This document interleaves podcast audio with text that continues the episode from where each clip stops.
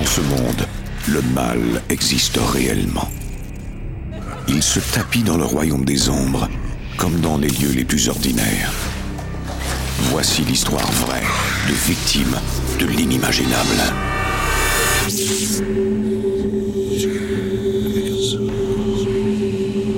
Entre notre monde et celui des esprits, il y a des portes.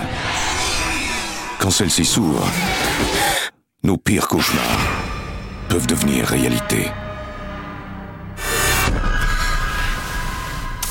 Pour Romie Holguin, c'est le début d'une terrible épreuve psychologique. Un esprit maléfique l'attaque dans sa propre maison. Avec l'aide de chercheurs en phénomènes paranormaux, elle découvrira chez elle l'existence d'une porte qui mène au monde des ténèbres.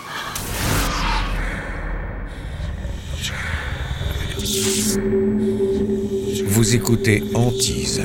La porte de l'enfer, première partie. Près d'un siècle avant que la ville de Tucson, en Arizona, ne fasse partie des États-Unis, des missionnaires espagnols y sont venus en quête d'âmes à convertir. Aujourd'hui, on peut toujours ressentir leur influence, ce qui est bien la preuve que le passé n'est jamais complètement mort et enterré.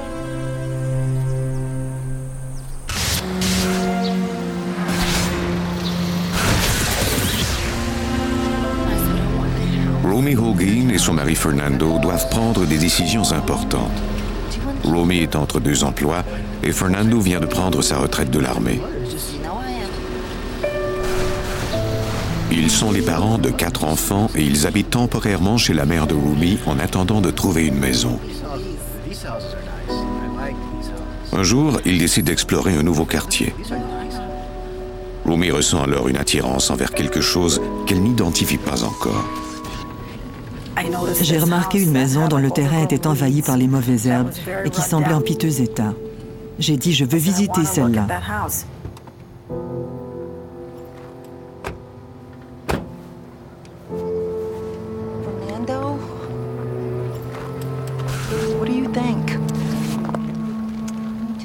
Il m'a répondu, mais tu es folle, cette maison ne m'intéresse pas du tout. Je ne comprenais pas comment quelqu'un aurait pu désirer une maison dans un si piètre état.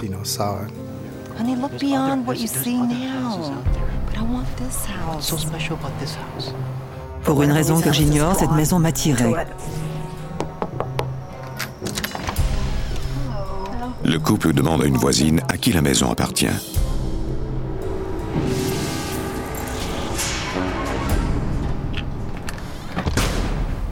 Celle-ci leur apprend qu'elle est abandonnée. Personne n'y est jamais resté très longtemps. Le soir même, Romie fait des appels pour trouver le propriétaire. Elle est obsédée à l'idée d'acheter cette maison abandonnée.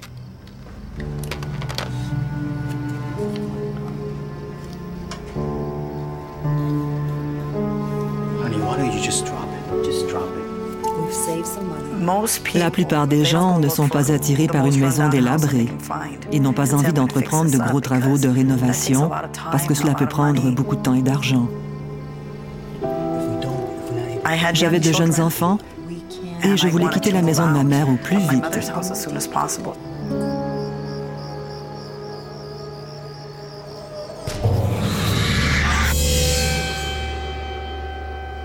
Romie fait le même cauchemar depuis l'enfance. Ce rêve récurrent m'effrayait. Je ne comprenais pas pourquoi je faisais toujours ce cauchemar. Je me disais que c'était un message que je ne comprenais pas et que, tant que je ne l'aurais pas compris, je continuerais à le faire.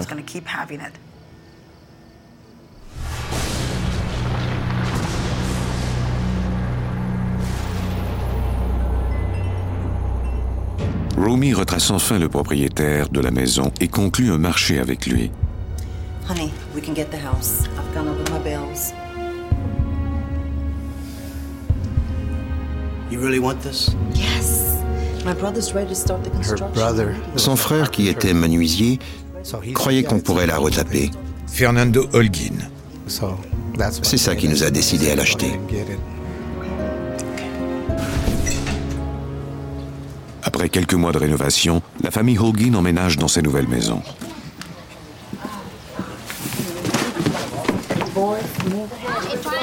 Les enfants de Romie et Fernando sont heureux d'avoir enfin une chambre bien à eux.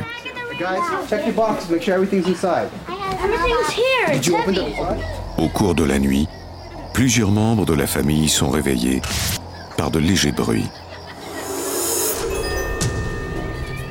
Veronica et Angelica croient avoir entendu leur frère parler à l'autre bout du couloir. What are you doing? I'm not doing anything. I'm back here. En me retournant, j'ai vu qu'elle était là et je me suis dit, qui est dans la salle de bain? Veronica Holguin, fille de Romie. On est retourné dans la chambre, on trouvait l'endroit bizarre. Deux nuits plus tard,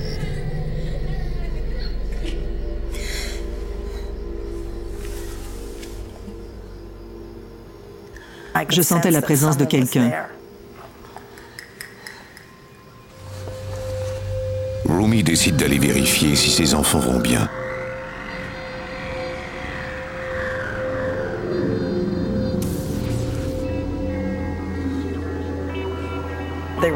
Ils dormaient tous d'un sommeil profond.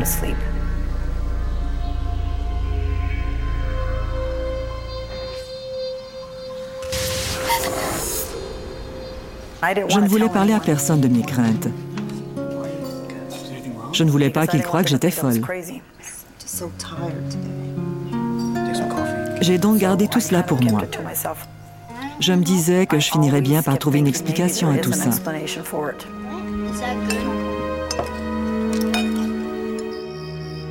Quelques nuits plus tard, j'étais paralysée. Romie doute de son équilibre mental. Elle se dit que ce qu'elle voit ne peut être que le produit de son imagination.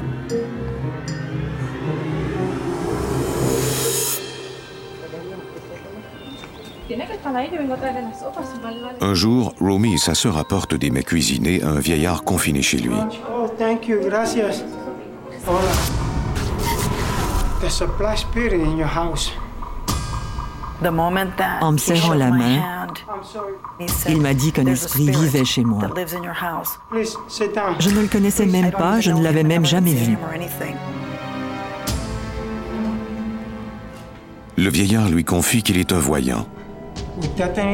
Il dit à Romie de ne pas être effrayé et lui suggère de suivre l'esprit maléfique pour découvrir ce qu'il veut. J'ai répondu non. Je me fiche de ce qu'il veut, je ne veux pas y aller.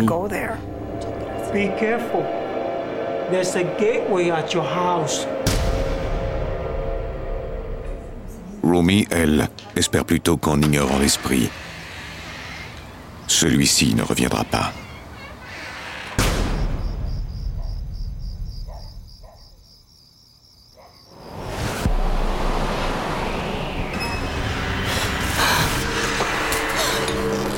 Une présence surnaturelle s'en prend à Romie Holguin dans sa propre chambre à coucher. Fernando, wake up! Fernando, wake up! J'avais peur. J'avais l'impression que des morts tentaient de communiquer avec moi. Un de mes oncles disait toujours qu'on ne devrait jamais craindre les morts. Selon lui, ce sont les êtres vivants qui peuvent nous faire du mal. Mais je ne suis pas de cet avis. Fernando essaie d'apporter son soutien à Romie, mais il ne sait s'il doit la croire. C'était une situation délicate pour moi, parce que je ne pouvais rien faire d'autre que l'écouter et tenter de la réconforter.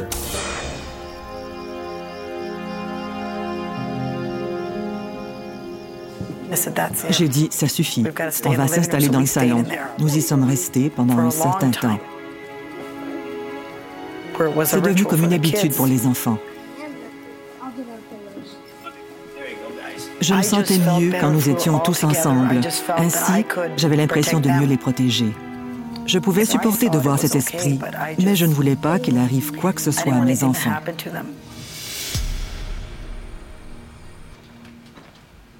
Jusqu'à maintenant, les enfants ne semblent pas effrayés. Mais Romie ne peut ignorer le fait que sa maison est peut-être hantée. J'ai dit à ma femme que si elle avait peur à ce point, nous devions vendre la maison et déménager. Elle m'a alors répondu qu'elle ne voudrait jamais la vendre. Romie croit qu'elle est la seule cible de l'esprit qui hante les lieux.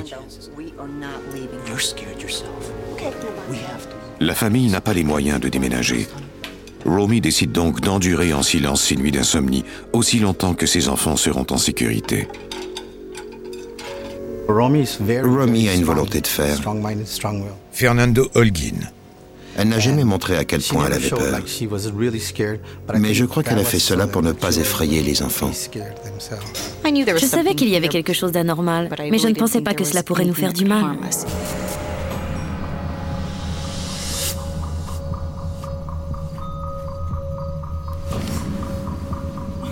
Peu de temps après, Romie sent qu'on tire sur son corps pendant son sommeil. Elle s'est réveillée et m'a dit qu'elle avait fait un horrible cauchemar.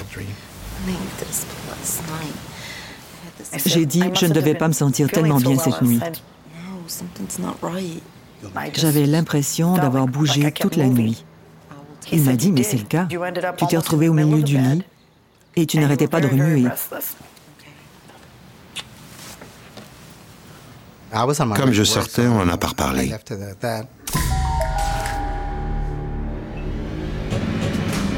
Il y avait des traces de dents à l'arrière de mon bras. Cela m'a terrifiée. Tout ce à quoi je pouvais penser, c'était de sortir au plus vite. Romie se rend au travail. Elle ne comprend pas ce qui a pu lui arriver. Pour son propre équilibre mental, elle veut s'assurer auprès d'une amie que les traces de dents sur son bras sont bien réelles.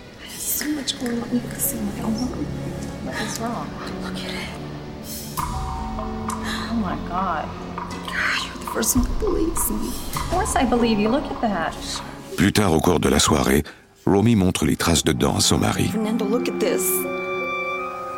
C'était une grosse trace de morsure. Ces marques étaient toujours très nettes, même si cela s'était produit huit ou neuf heures plus tôt. Je crois que c'est à ce moment-là qu'il a commencé à comprendre que c'était sérieux et très réel.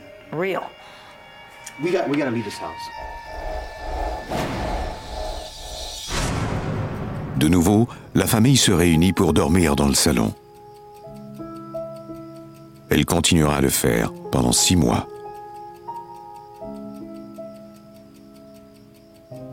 Tôt le matin,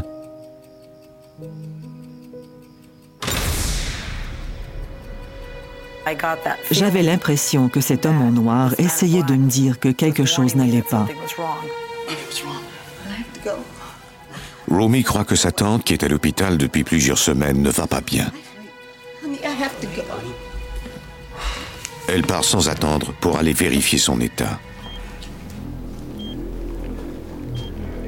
Elle m'a dit, « Mais où étais-tu? Pourquoi arrives-tu aussi tard? » Elle a ajouté, « Je t'appelle depuis ce matin. » Quand j'ai entendu ça, j'en ai eu des frissons dans le dos. Moins d'une heure plus tard, elle mourait.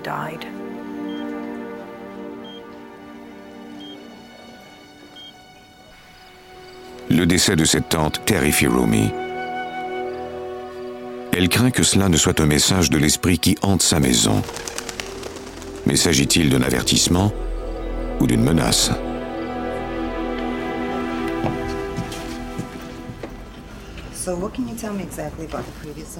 Au cours d'un après-midi, une voisine rend visite à Romie et lui donne alors des détails sur le passé sordide de la maison.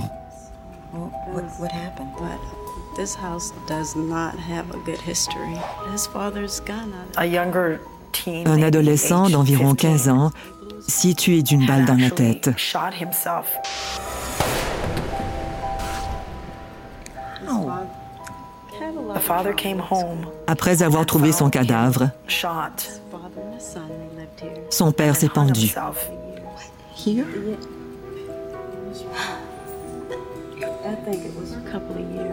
Pour la première fois, Romie détient une explication sur les phénomènes dont elle a été témoin.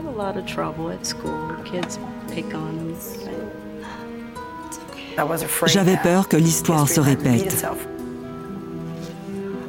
Ça me terrifiait.